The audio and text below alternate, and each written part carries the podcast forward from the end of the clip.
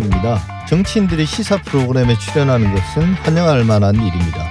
주요 사안들의 논점을 명확하게 정리하고 그 과정에서 공적 토론도 활성화될 수 있기 때문입니다. 하지만 현직 정치인들이 그것도 현직 국회의원이 시사 프로그램의 특별 진행자로까지 나서는 건 좀 지나친 게 아닌가 하는데요. 시청자나 청취자 입장에서는 참신하게 느껴질 수도 있지만 언론의 객관성과 중립성 차원에서 보면 우려할 만한 점이 분명히 있습니다. 민주언론 시민연합의 신미 사무총장과 함께 정치인의 시사 프로그램 진행 문제 짚어보겠습니다. 어서 오세요. 네, 안녕하세요. 예, 얼마 전 휴가철에 시사 네. 프로그램 진행자들이 좀 자리를 비우면서 네. 좀 독특한 일일 진행자들이 그 자리를 대신했는데요. 앞서 네. 말씀드린 것처럼 민원연이 그 실태를 파악해 보셨다고요? 네. 어, 민언련에서 이제 8월부터 이 라디오나 아니면 종편의 시사 프로에서요. 갑자기 막 special 진행자 또 막 어벤져스 최강 어벤져스가 예. 온다 이런 홍보를 하시더라고요. 그래서 이게 뭔가 이렇게 들여다 봤더니 에, 여름 이제 휴가철에 진행자들도 휴가를 가야 되니 예. 어, 그 동안에는 이제 가게 되면 자사 기자나 또는 PD나 자사 아나운서들이 대체하는 경우가 일반적이었습니다. 근데 올해 보니까 어, 갑자기 이 현직 국회의원 또 지방자치 단체장 이런 분들이 예. 이른바 special 게스트 일일 진행자로 나서는 경우가 발견이 됐어요. 그래서 아 이게 웬일인가 싶어서 저희가 어 그 주요 시사 프로그램을 살펴보니 KBS 제1라디오의 대표적인 시사 프로그램인데요. 김경래의 최강 시사에서 8월 3일부터 7일까지 어 5일 동안 어 현직 의원 네 분이 진행을 하겠다. 그게 최강 어벤져스죠? 네, 예. 최강 어벤져스. 그래서 네. 아주 포스터도 화려하게 나왔는데요. 어, 홍익표, 윤영석, 김남국 의원 그리고 네. 현직 의원은 아니지만 미래통합당 전 최고위원 이자 현재 미래통합당 노원병 당협위원장인 이준석 씨 예. 이렇게 네 분이 출연한다 이렇게 또 공지가 됐습니다. 음, 저희가 이제 8월에 이거 관련된 논평을 내서요. 실제로는 두 분만 출연하고 나머지 두 분은 출연을 안 하고 긴급 교체가 됐습니다. 예. 네. 그리고 채널 A 종편 채널 A의 어, 대표적인 또 시사 프로그램이죠. 어, 김진의 돌직구 쇼에서는 7월 22일부터 20 4일까지 3일간 조홍천 더불어민주당 의원이 3일간 또 진행을 예, 임시로 혼자서요? 예, 혼자서 3일을 어. 또 진행을 하셨습니다. 어, 저희가 그래서 7월하고 8월 휴가 기간이어서 그런가 또 살펴보니 벌써 6월에 이런 어, 시도가 있었습니다. 대표적인 또 라디오 시사 프로그램이죠. CBS의 김현정의 뉴스쇼에서 예. 6월 29일부터 7월 3일까지 여기도 5일간 원희룡 제주지사 고민정 하태경 국회의원 예. 그리고 박원순 전 서울시장 예. 네, 그리고 표창원 전 국회의원 이렇게 다섯 명이 일일 진행자로 방송을 진행을 했습니다. 네, 참 많았네요, 실제로. 예, 생각보다 많았고요. 지난해 7월에 이미 예. KBS 라디오 김경래 예. 최강 시사가 이미 지난해 7월에도 5일간 어, 현직 의원과 전직 의원 이렇게 또 special 진행자로 이미 출연을 했고 당시에 매우 효과가 좋았다. 청취자들의 호응이 좋았다. 이렇게 또 홍보한 게 있었습니다. 당시에 박지원, 김영우, 김진표 의원 그리고 김기식 전 의원 이분들이 진행을 했었습니다. 예. 뭐 저도 전문 진행자가 아니기 때문에 네. 방송 진행이 여전히 어렵고 또 뭐 영원히 어려울 것 같은데요. 네. 정치인들 사실 인터뷰를 해주는 역할만 하다가 네. 스스로 대담을 이끄는 진행자 역할이 쉽지는 않았을 것 같은데 네. 뭐 지난번에 평가가 좋았다는데 이번에는 뭐 청취자들이나 시청자들의 평가는 어땠습니까? 네. 뭐 지난번에 그 좋았다 그거는 먼저 KBS의 그 자평이었고요. 자평이었어요? 네. 네. 저희가 뭐 지난해까지 모니터링을 하지 못했는데 이번 거는 저희가 모니터링을 해봤습니다. 예. 그래서 6월에 처음 했던 CBS의 김현정의 뉴스쇼에서는 그때 이제 첫 그 진행을 맡았던 분이 KBS 아나운서 출신의 고민정 예. 의원이 있었습니다. 그 패널로는 또 같은 당에 진성준 의원이 출연을 했습니다. 예. 그- 그 당시에 여야가 완전히 확연히 다른 입장을 하고 있는데 원구성이 왜 안 되냐 이 문제를 놓고 하는데 여당 의원 두 분이 이야기를 하신 네, 거예요? 하는 셈이 됐는데 이 사회자는 사실 중립적인 입장에서 패널의 의견과 주장을 조율을 해야 되는 어, 자리임에도 치우친 발언으로 진행자가 한쪽 편을 들었다. 라고 저희도 모니터링 결과 나왔고 실제로 그 네티즌 댓글도 뭐 이건 뭐 한쪽 얘기 아니야.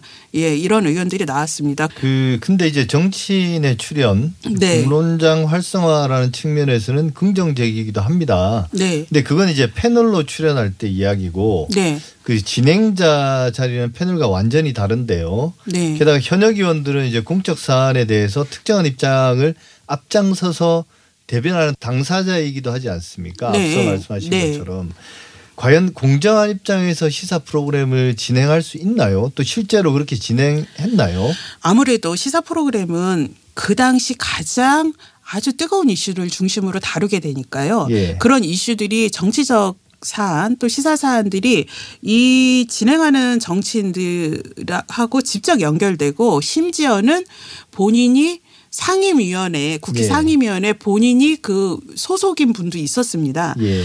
예를 들면 김진애 돌직구쇼 채널 A의 진행을 사회가 맡았던 조홍천 의원 같은 경우는 이분이 더불어민주당 국토위 간사를 맡고 계세요. 예. 예, 그런데 그때 이슈 중에 행정수도 이전 또는 부동산 정책 이런 것들이 주제로 다뤄졌는데요. 사회자가 패널의 주장을 공박하고 반박을 하는 이런 상황이 벌어졌는데 또 이거는 이제 출연자는 사회자한테 답변을 요구하는. 네. 이런 좀 상당히 진짜 웃지 못할 일이 일어나서 결국은 사회자가 기본적으로 갖춰야 될 객관성, 예. 중립성 이런 것들이 지켜지지 않았고 CBS의 하태경 의원이 진행을 맡았던 경우에 그 당시에 논란이 됐던 이- 인천국제공항공사 정규직 전환 이걸 또 주제로 예. 인터뷰를 했는데 패널로 박원석 전 정의당 의원이 예. 어, 출연을 했습니다. 진행자인 하태경 의원이 중간에 패널의 말을 자르고 반박을 하는 예. 또뭐 이런 모습이 어, 연출이 됐죠. 그래서 말을 자르고 자기 의견 개진하는 게 사회자냐. 한 시간 반 동안 이거는 프로그램을 들은 게 아니라 방송 사고를 내내 들은 것 같다. 예. 예, 이런 또 비, 비난이 쏟아졌습니다. 사실 뭐 정치인들이야 본인의 부고만 아니면 뉴스에 등장하는 걸 마다할 이유가 없다고 하고 네. 또 이제 시사 프로그램 진행자 자리라면 만사를 젖혀두고 나올 것 같거든요. 네. 방송 울렁증이 없는 분들이라면 네, 네. 그동안 이제 방송사에서는 일일 진행자라고 하더라도 내부에서 찾거나 또 외부에서 찾더라도 정치인을 내세우지 않는 게 관례라면 관례인데요. 네. 요즘 방송사가 자꾸 현역 의원들을 섭외하는 네. 그 현실적인 이유는 뭐라고 보십니까? 어, 공동적인 특징이 대부분 대중적 인지도가 높은 분들이에요. 예. 좀 대중적 관심이 높은 인물을 섭외해서 그분들이 출연했을 때 청취율 또는 시청률에 주는 효과가 높게 나왔다. 이렇게 방송사에서는 보고 있는 것 같습니다. 그리고 또 그런 분들이 출연했을 때 화제가 되거든요. 그렇죠. 네. 어, 예를 들면 지난해 7월에 박지원 의원이 진행을 맡았던 KBS의 어, 최강 시사 프로그램에서는 박지원 의원과 박영선 지금 장관 그 두 분이 네. 예, 출연을 패널로 출연을 하면서 박박 남매 출연이다. 네. 네, 박남매. 네, 박남매. 그래서 이분들이 또 어, 국회에서 법사위나 이런 데서 이제 다양한 활약들을 해왔는데 이러면서 화제가 되고요. 어, 또 그게 그 방송사에서 보도 자료를 미리 뿌리고 또 기사가 나고 예. 또그 방송 출연해서 발언했던 것들이 회자가 되고 이러니까 이런 화제성이 프로그램과 방송사를 홍보하고 인지도를 높이는데 또 기여했다 이렇게 생각을 하는 것 같습니다. 예. 그러면서 다른 방송사들이 연이어 어, 이런 시도들이 늘어났다 이렇게 보고 있습니다. 예. 근데 이게 현행 방송법상 문제는 없습니까? 어, 지금 KBS 같은 경우는 2015년에 아예 공정성에 대한 가이드라인을 자체로 제정을 해서 특히 보도 시상 교양 프로그램에 대한 그동안에 잃었던 출연자 관련이든 내용 관련이든 이런 공정성 논란을 불식하기 위해서 구체적인 이제 실천 방안을 만들게 돼서 KBS는 공정성 가이드라인을 별도로 가지고 있는데요. 예. 방송 심의에 관한 규정이 있습니다. 요거는 지금 현행 법으로 있는데요. 예. 어, 방송 심의에 관한 규정 제 12조 정치인 출연 및 선거 방송 규정 을 보면은 이번에 이런 현 현직 정치인의 방송 진행은 저희는 문제가 있다고 보는데요. 이렇게 나와 있습니다. 방송은 공직선거법의 규정에 의한 선거에서 선출된 자와 국무위원, 정당법에 의한 정당 간부는 보도 프로그램이나 토론 프로그램의 진행자 또는 연속되는 프로그램의 고정 진행자로 출연시켜서는 아니 된다. 이렇게 규정을 하고 있습니다. 예, 명백한 심의 규정 위반이네요. 그러면. 네, 그렇죠. 어, 지금 이런 라디오나 종편의 시사 프로그램들은 이 규정에 대해서 이렇게 설명을 하는데요. 우리는 보도 프로그램이 아니다. 또는 우리는 토론 프로그램이 아니다. 또는 우리는 연속으로 출연시키지 않았다. 이렇게 해서 법망을 피해 가려는 해명을 하고 있습니다. 그런데 그동안에 이런 시사 프로그램들이 대부분 보도, 논평, 해설의 내용들을 다루고 있었고요. 실제로 방송사에서 자사 프로그램을 홍보할 때마다 대표적인 우리는 시사 프로그램이다. 보도 프로그램이다. 예. 라고 자랑을 해오셨습니다. 근데 이번에 이제 이 규정에는 그렇게 비껴가려고 해명을 하고 있는 것에 대해서는 좀 납득하기 어렵다 보고요. KBS가 2015년부터 시행하고 있는 이 공정성 가이드라인에는 이렇게 돼 있습니다. KBS의 모든 뉴스와 시사, 교양 프로그램은 공정해야 한다. 그리고 더 구체적입니다. 즉 KBS 뉴스와 시사, 교양 프로그램이 방송될 경우 그로 인해 억울해하거나 손해 보는 사람이 없어야 한다. 시청자가 특정한 사안에 대해 편견 없이 이해하도록 전체를 아우르는 균형 있는 시각과 관점을 제시해야 한다. 그리고 특히 진행자에 대해서도 명시를 해놓고 있습니다. 방송에 출연하는 진행자, 기자, 아나운서 등은 KBS를 공적으로 대표하는 얼굴이기 때문에 공정성에 특별히 주의해야 한다. 진행자와 기자는 일반적 사안에 대해 전문적 관점에서 논평할 수 있으나 갈등적 사안이나 논란이 되는 사안에 대한 개인적 견해를 밝히지 않도록 주의한다. 네, 예. 이렇게 돼 있어서 저희는 KBS의 경우는 자체 가이드라인에도 명백히 위배되는 사안이다. 예, 이렇게 그러니까 판단합니다. 방송법이나 그 심의 규정은 또 자의적으로 해석할 여지들이 있고 네. 그거 이제 다툼의 여지가 있지만 네. KBS 같은 경우는 이제 명백하게 자체 규정을 과 이제 충돌하는 상황이 네. 발생한 건데 그걸 이제 앞장서서 네. 뭐 작년 올해 마치 이벤트로 또 네. 했다는 건데요. 네. 그래서 민언련이 이제 방송통신심의위원회에 심의를 접수했다고 들었습니다. 네. 사실 뭐 이번 건 같은 경우는 뭐 일회성이고 이벤트성 진행자고 뭐 special 진행자라는 이름으로 그래서 이제 심의 결과를 좀 지켜봐야 될 텐데 네. 그동안 사실 네. 정치인들이 낙선을 했거나 혹은 정계 은퇴를 하고 나서 네. 방송을 주업으로 하는 경우가 흔했거든요. 네. 제가 기억나는 것만 해도 여러 건인데 네. 근데 이렇게 이제 방송에서 뭐 기자건 혹은 진행자건 뭐 뭐든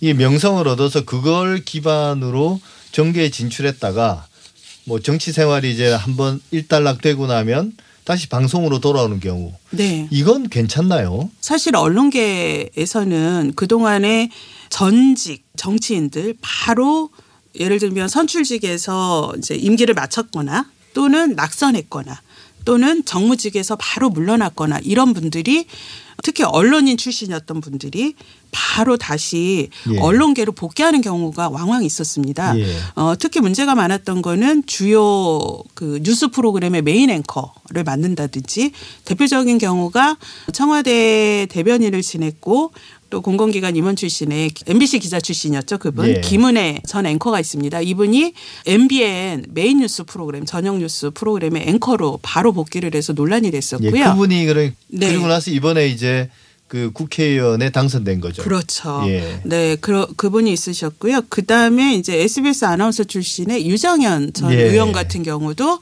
또 M, 종편 MBN의 뉴스 프로그램을 맡아서 아 이렇게 특 정 정당이나 또는 정무직에 있었던 분들이 어, 보도 프로그램 특히 메인 뉴스의 진행자를 맡는 거는 그 프로그램의 공정성을 해칠 우려가 어, 크다라는 지적들이 있었고요. 그래서 이런 메인 뉴스뿐만이 아니라 선거에서 낙선된 분들은 낙선과 동시에 이른바 종편의 시사대담 프로그램이라는 예. 지금 종편의 시사대담 프로그램이 한 10여 개 됩니다. 프로그램이 매우 많은데요.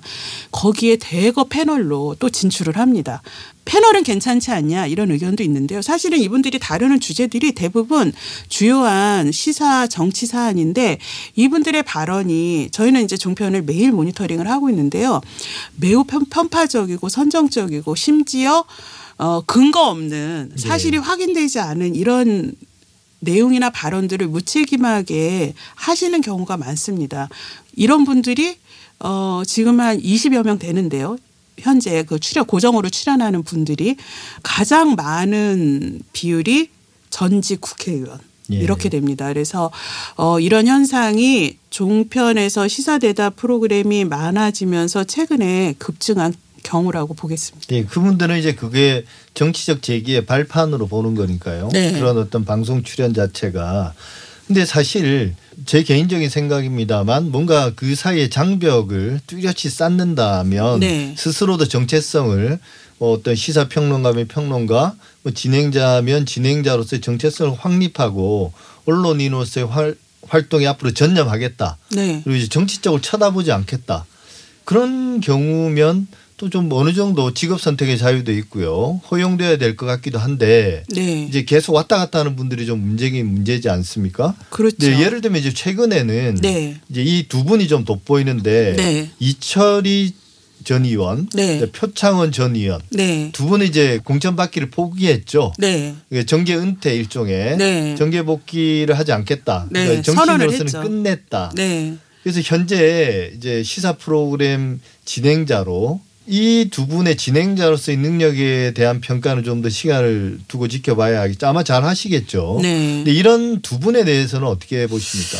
어, 기대와 우려가 동시에 있었죠. 사실 이분들이 그 이전에도 방송 출연을 하고 정치에 진출했던 분인데 그 방송 어, 정치 진출에 보였던 내용들이 본인들의 전문성을 갖고 활동을 하면서 국민들의 좀 신뢰를 쌓았던 부분이 있었기 때문에 예. 그리고 또 의정 활동에 대한 평가도 이분들에 대해서는 긍정적 평가가 많았기 때문에 어 아예 정치를 하지 않겠다라고 하면서 프로그램을 만든다면 본인들이 어 정치 경험까지 쌓은 걸 바탕으로 좀더 어 방송에서 책임 있고 어 전문적인 좀 진행을 할 수 있지 않느냐 이런 기대도 있었지만 바로 어, 그만두자마자 바로 이렇게 맡을 경우에 어, 본인들이 소속됐던 정당이나 또는 본인들의 개인적 정치적 주장들이 프로그램 진행자로서 중립성과 객관성에 영향을 미치지 않느냐 이런 우려도 사실이 있었습니다.